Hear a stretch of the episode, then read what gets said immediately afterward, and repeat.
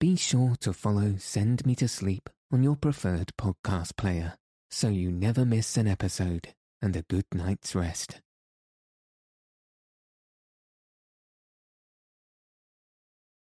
Good evening. Tonight, I'll be reading The Story of Will Scarlet from The Merry Adventures of Robin Hood. So let your eyes fall heavy and your breath soften as we settle in for a peaceful night's sleep.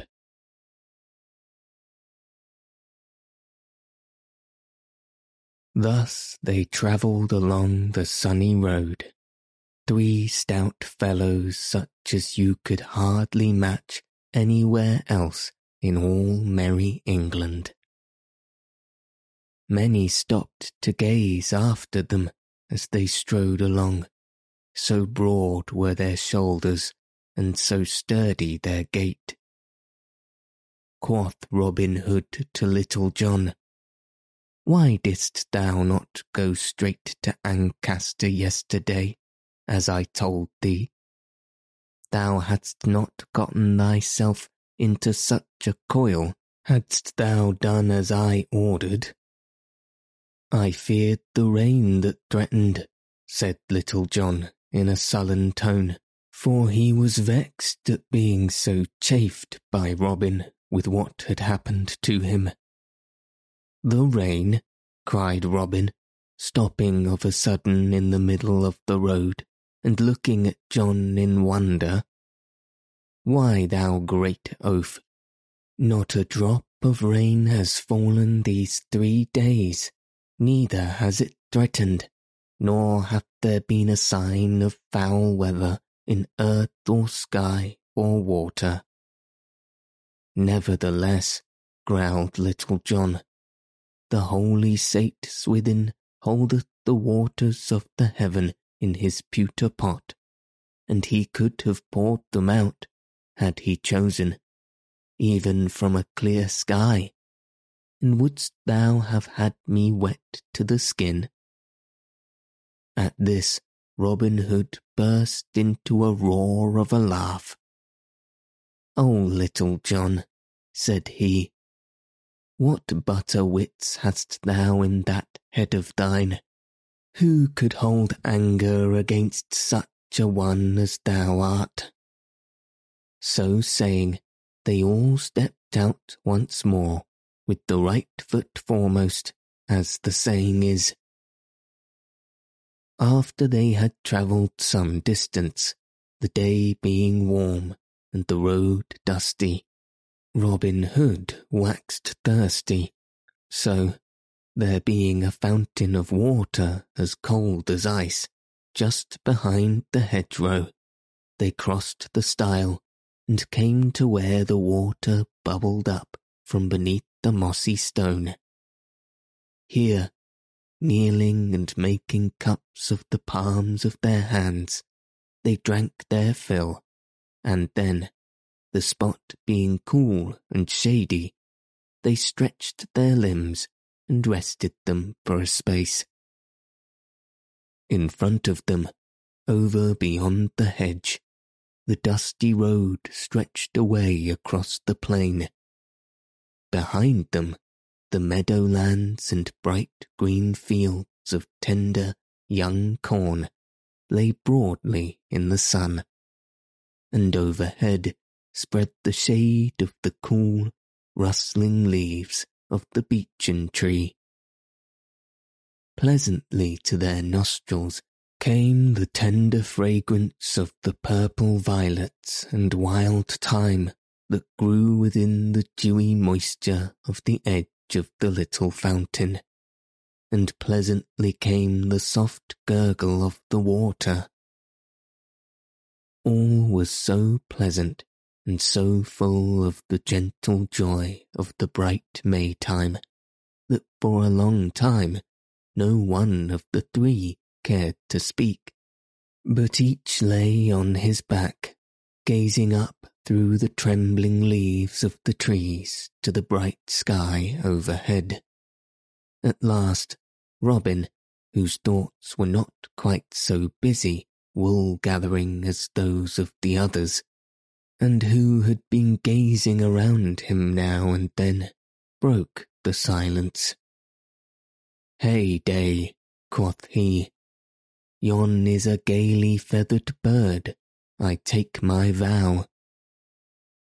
The others looked and saw a young man walking slowly down the highway. Gay was he, indeed, as Robin had said, and a fine figure he cut, for his doublet was of scarlet silk, and his stockings also.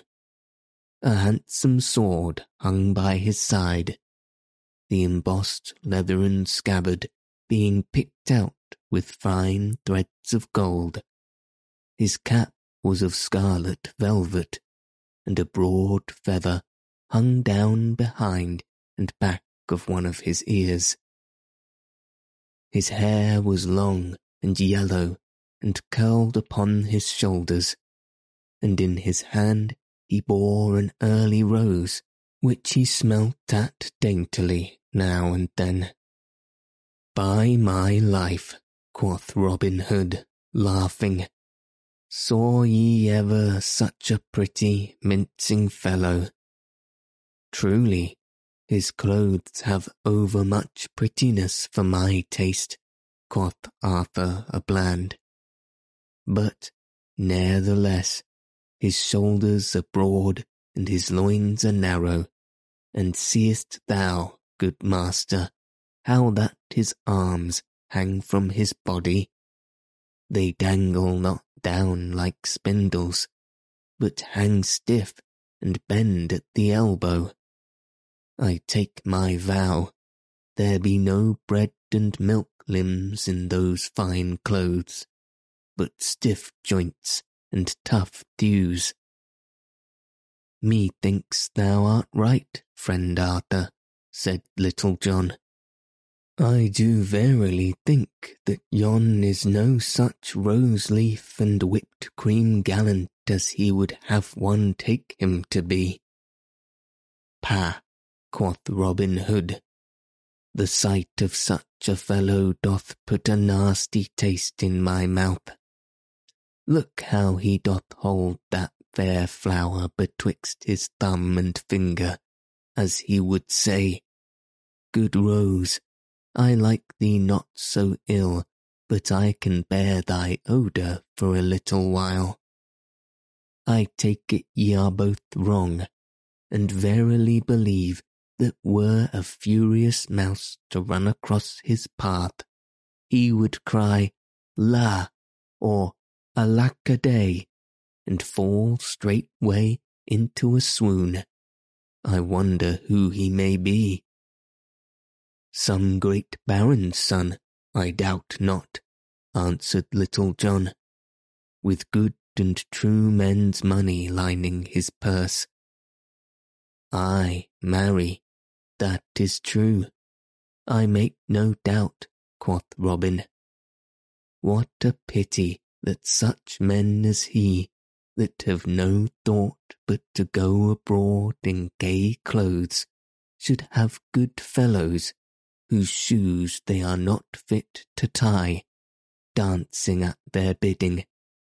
By Saint Dustin, Saint Alfred, Saint Withold, and all the good men in the Saxon calendar, it doth make me mad to see such gay lordings from over the sea go stepping on the necks of good Saxons who owned this land before ever their great-grandsires chewed rind of brawn. By the bright bow of heaven, I will have their ill-gotten gains from them, even though I hang for it as high as e'er a forest tree in Sherwood." "Why, how now, master," quoth Little John, "what heat is this? Thou dost set thy pot a-boiling, and mayhap no bacon to cook. Methinks yon fellow's hair is overlight for Norman locks. He may be a good man and true for aught thou knowest. Nay, said Robin, my head against the leaden farthing. He is what I say. So, lie ye both here, I say, till I show you how I drub this fellow. So saying, Robin Hood stepped forth from the shade of the beech tree, crossed the stile, and stood in the middle of the road, with his hands on his hips, in the stranger's path. Meantime, the stranger, who had been walking so slowly that all this talk was held before he came opposite to the place where they were, neither quickened his pace nor seemed to see that such a man as Robin Hood was in the world. So Robin stood in the middle of the road, waiting while the other walked slowly forward, smelling his rose, and looking this way and that, and everywhere except at Robin. "Hold!" cried Robin, when at last the other came close to him. "Hold, stand where thou art." "Wherefore should I hold, good fellow?" said the stranger, in soft and gentle voice. "And wherefore should I stand where I am? Ne'ertheless, as thou dost desire that I should stay, I will abide for a short time, that I may hear what thou mayest have to say." "Then," quoth Robin, "as thou dost so fairly do as I tell thee, and dost give me such soft speech, I will also treat thee with all due courtesy. I would have thee know, fair friend, that I am, as it were, a votary at the shrine of Saint Wilfrid, who, thou mayest know, took, willy-nilly, all their gold from the heathens, and melted it up into candlesticks. Wherefore, upon such as come hereabouts, I levy a certain toll, which I use for a better purpose, I hope, than to make candlesticks withal. Therefore, sweet Chuck, I would have thee deliver to me thy purse, that I may look into it and judge, to the best of my poor powers, whether thou hast more wealth about thee than our law allows. For, as our good Gaffer Swanthold saith, he who is fat from overliving must needs lose blood." All this time the youth had been sniffing at the rose that he held betwixt his thumb and finger. "Nay," said he with a gentle smile, when Robin Hood had done, "I do love to hear thee talk, thou pretty fellow, and if, haply, thou art not yet done, finish, I beseech thee. I have yet some little time to stay."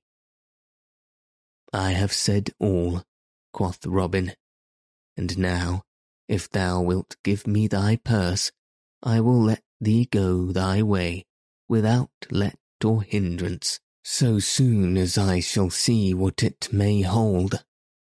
I will take none from thee if thou hast but little." "Alas, it doth give grief to me," said the other, "that I cannot do as thou dost wish. I have nothing to give thee. Let me go my way, I prithee. I have done thee no harm." "Nay, thou goest not," quoth Robin, "till thou hast shown me thy purse." "Good friend," said the other gently, "I have business elsewhere. I have given thee much time, and have heard thee patiently. Prithee, let me depart in peace. I have spoken to thee, friend, said Robin sternly, and I now tell thee again that thou goest not one step forward till thou hast done as I bid thee. So saying, he raised his quarterstaff above his head in a threatening way. Alas, said the stranger sadly, it doth grieve me that this thing must be. I fear much that I must slay thee, thou poor fellow. So saying, he drew his sword. Put by thy weapon, quoth Robin. I would take no vantage of thee. Thy sword cannot stand against an oaken staff such as mine. I could snap it like a barley straw. Yonder is a good oaken thicket by the roadside. Take thee a cudgel thence, and defend thyself fairly, if thou hast a taste for a sound drubbing. First the stranger measured Robin with his eye, and then he measured the oaken staff. Thou art right, good fellow, said he presently. Truly my sword is no match for that cudgel of thine. Bide thee a while till I get me a staff. So saying, he threw aside the rose that he had been holding all this time, thrust his sword back into the scabbard, and, with a more hasty step than he had yet used, stepped to the roadside, where grew the little clump of ground oakens Robin had spoken of. Choosing among them, he presently found a sapling to his liking. He did not cut it, but, rolling up his sleeves a little way, he laid hold of it, placed his heel against the ground, and, with one mighty pull, plucked the young tree up by the roots from out the very earth.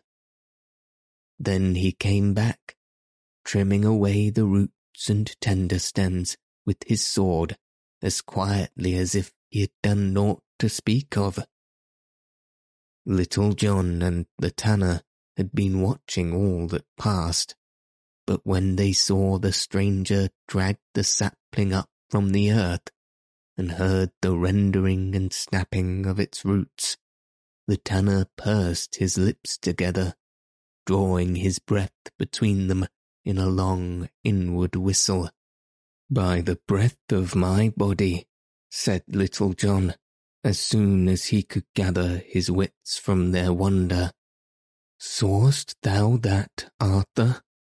Marry, I think our poor master will stand but an ill chance with yon fellow. But our lady, he plucked up yon green tree as it were a barley straw. Whatever Robin Hood thought, he stood his ground, and now he and the stranger in scarlet stood face to face. Well did Robin Hood hold his own that day as a mid-country yeoman. This way and that they fought, and back and forth, Robin's skills against the stranger's strength. The dust of the highway rose up around them like a cloud, so that at times Little John and the tanner could see nothing, but only hear the rattle of the staves against one another. Thrice Robin Hood struck the stranger, once upon the arm and twice upon the ribs, and yet had he warded all the other blows, only one of which, had it met its mark, would have laid stout Robin lower in the dust than he had ever gone before.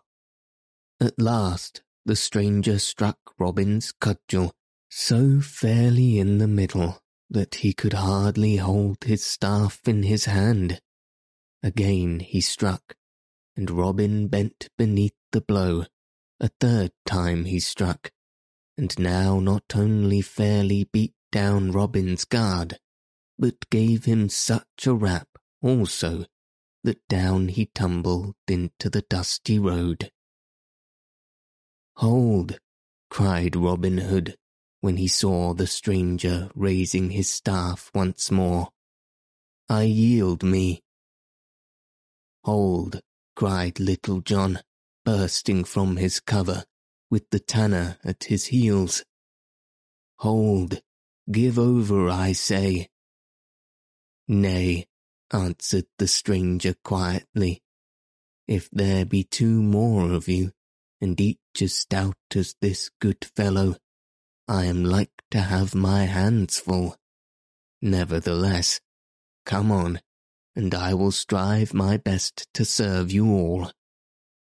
"Stop," cried Robin Hood, "we will fight no more. I take my vow, this is an ill day for thee and me, Little John.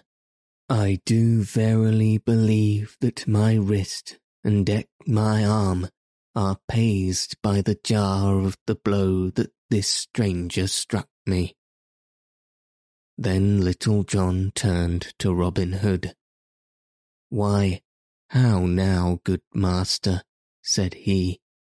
"Alas, thou art in an ill plight. Marry, thy jerkin is all befouled with the dust of the road. Let me help thee to arise." "A plague on thy aid," cried Robin angrily. "I can get to my feet without thy help, good fellow." "Nay, but let me at least dust thy coat for thee. I fear thy poor bones are mightily sore," quoth Little John, soberly, but with a sly twinkle in his eye. "Give over, I say," quoth Robin in a fume. "My coat hath been dusted enough already, without aid of thine." Then, turning to the stranger, he said, "What may be thy name, good fellow?" "My name is Gamwell," answered the other. "Ha!" cried Robin. "Is it even so? I have near kin of that name. Whence camest thou, fair friend?"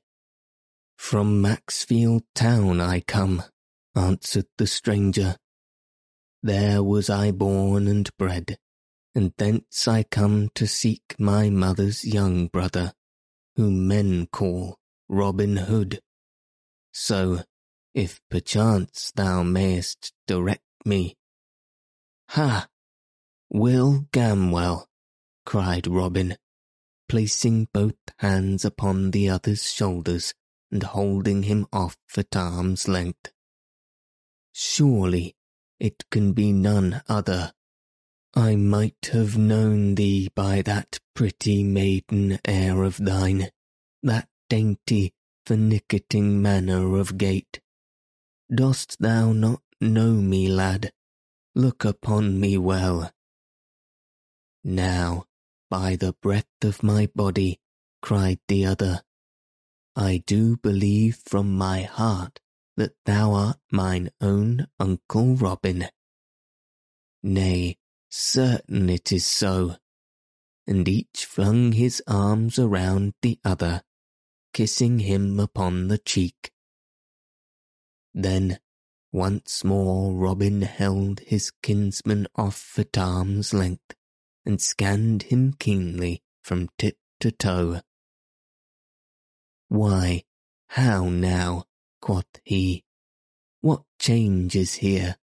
Verily, some 8 or 10 years ago I left thee a stripling lad, with great joints and ill-hung limbs, and lo, here thou art, as tight a fellow as e'er I set my eyes upon. Dost thou not remember, lad, how I showed thee the proper way to nip the goose feathers betwixt thy fingers and throw out thy bow-arm steadily? thou gayest great promise of being a keen archer, and dost thou not mind how I taught thee to fend and parry with the cudgel? Yea, said young Gamwell, and I did so look up to thee, and thought thee so above all other men that, I make my vow, had I known who thou wert, I would never have dared to lift hand against thee this day. I trust I did thee no great harm. No, no, quoth Robin hastily, and looking sideways at Little John, thou didst not harm me. But say no more of that, I prithee. Yet I will say, lad, that I hope I may never feel again such a blow as thou didst give me. By Our Lady, my arm doth tingle yet from fingernail to elbow. Truly, I thought that I was palsed for life. I tell thee, coz, that thou art the strongest man that ever I laid mine eyes upon.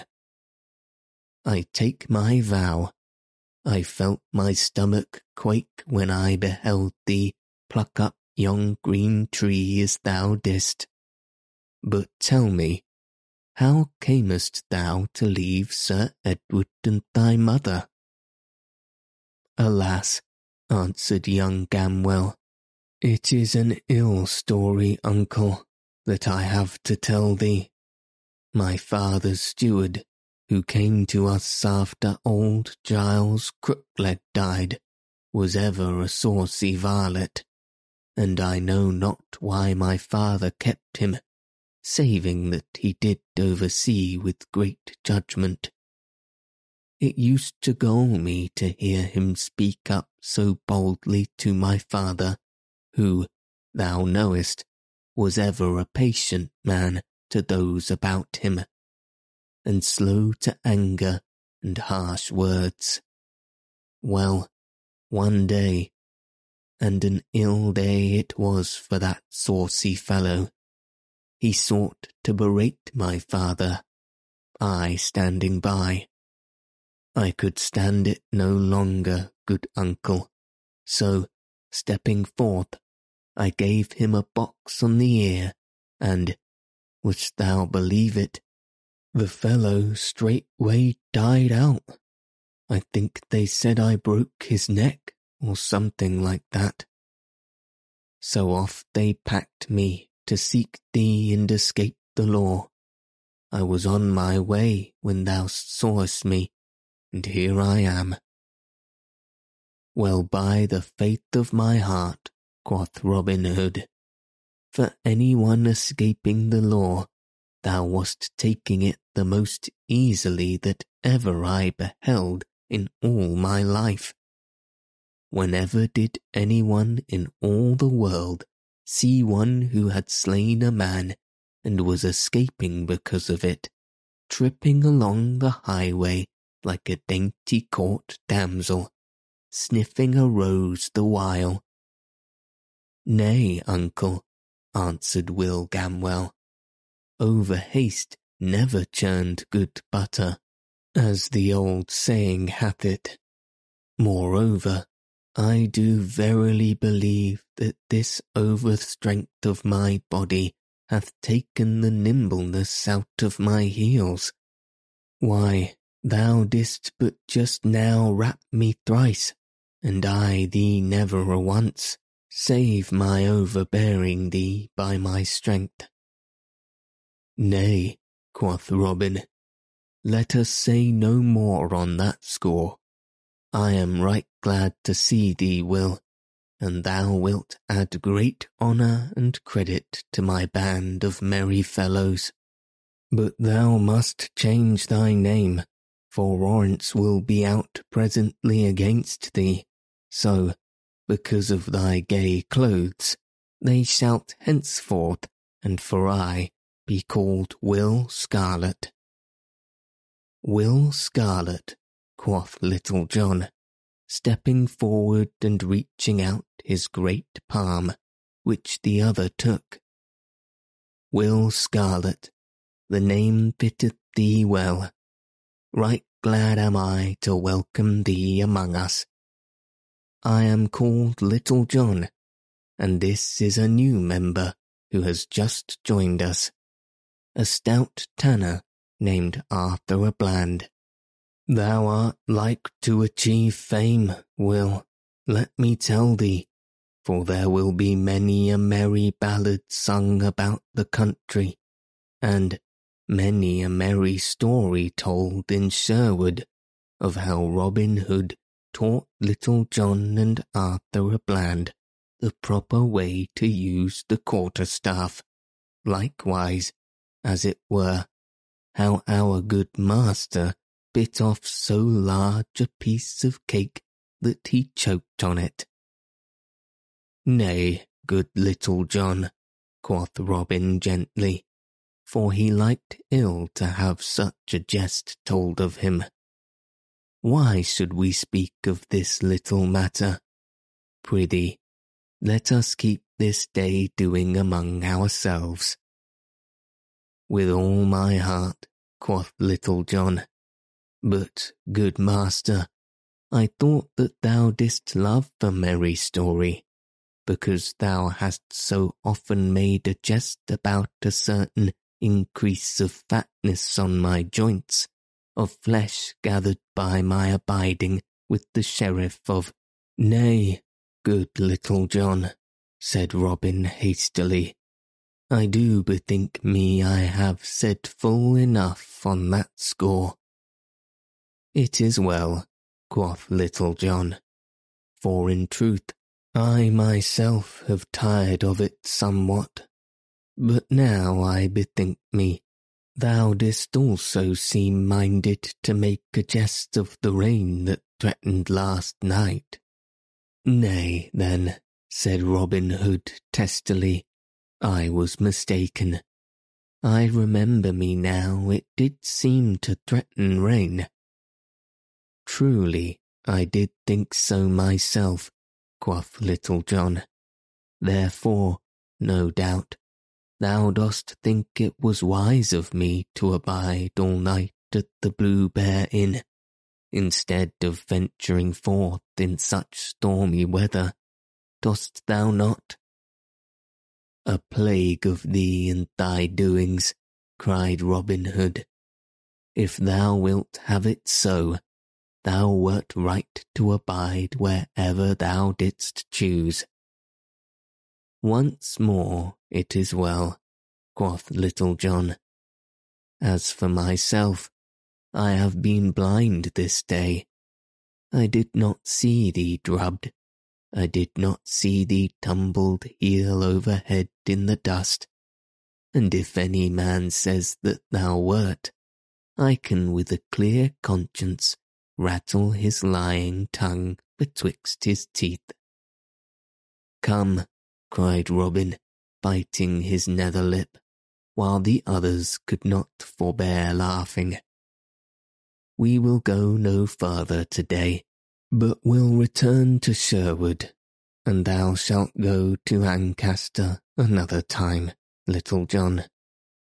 So said Robin, for now that his bones were sore, he felt as though a long journey would be an ill thing for him. So, turning their backs, they retraced their steps whence they came.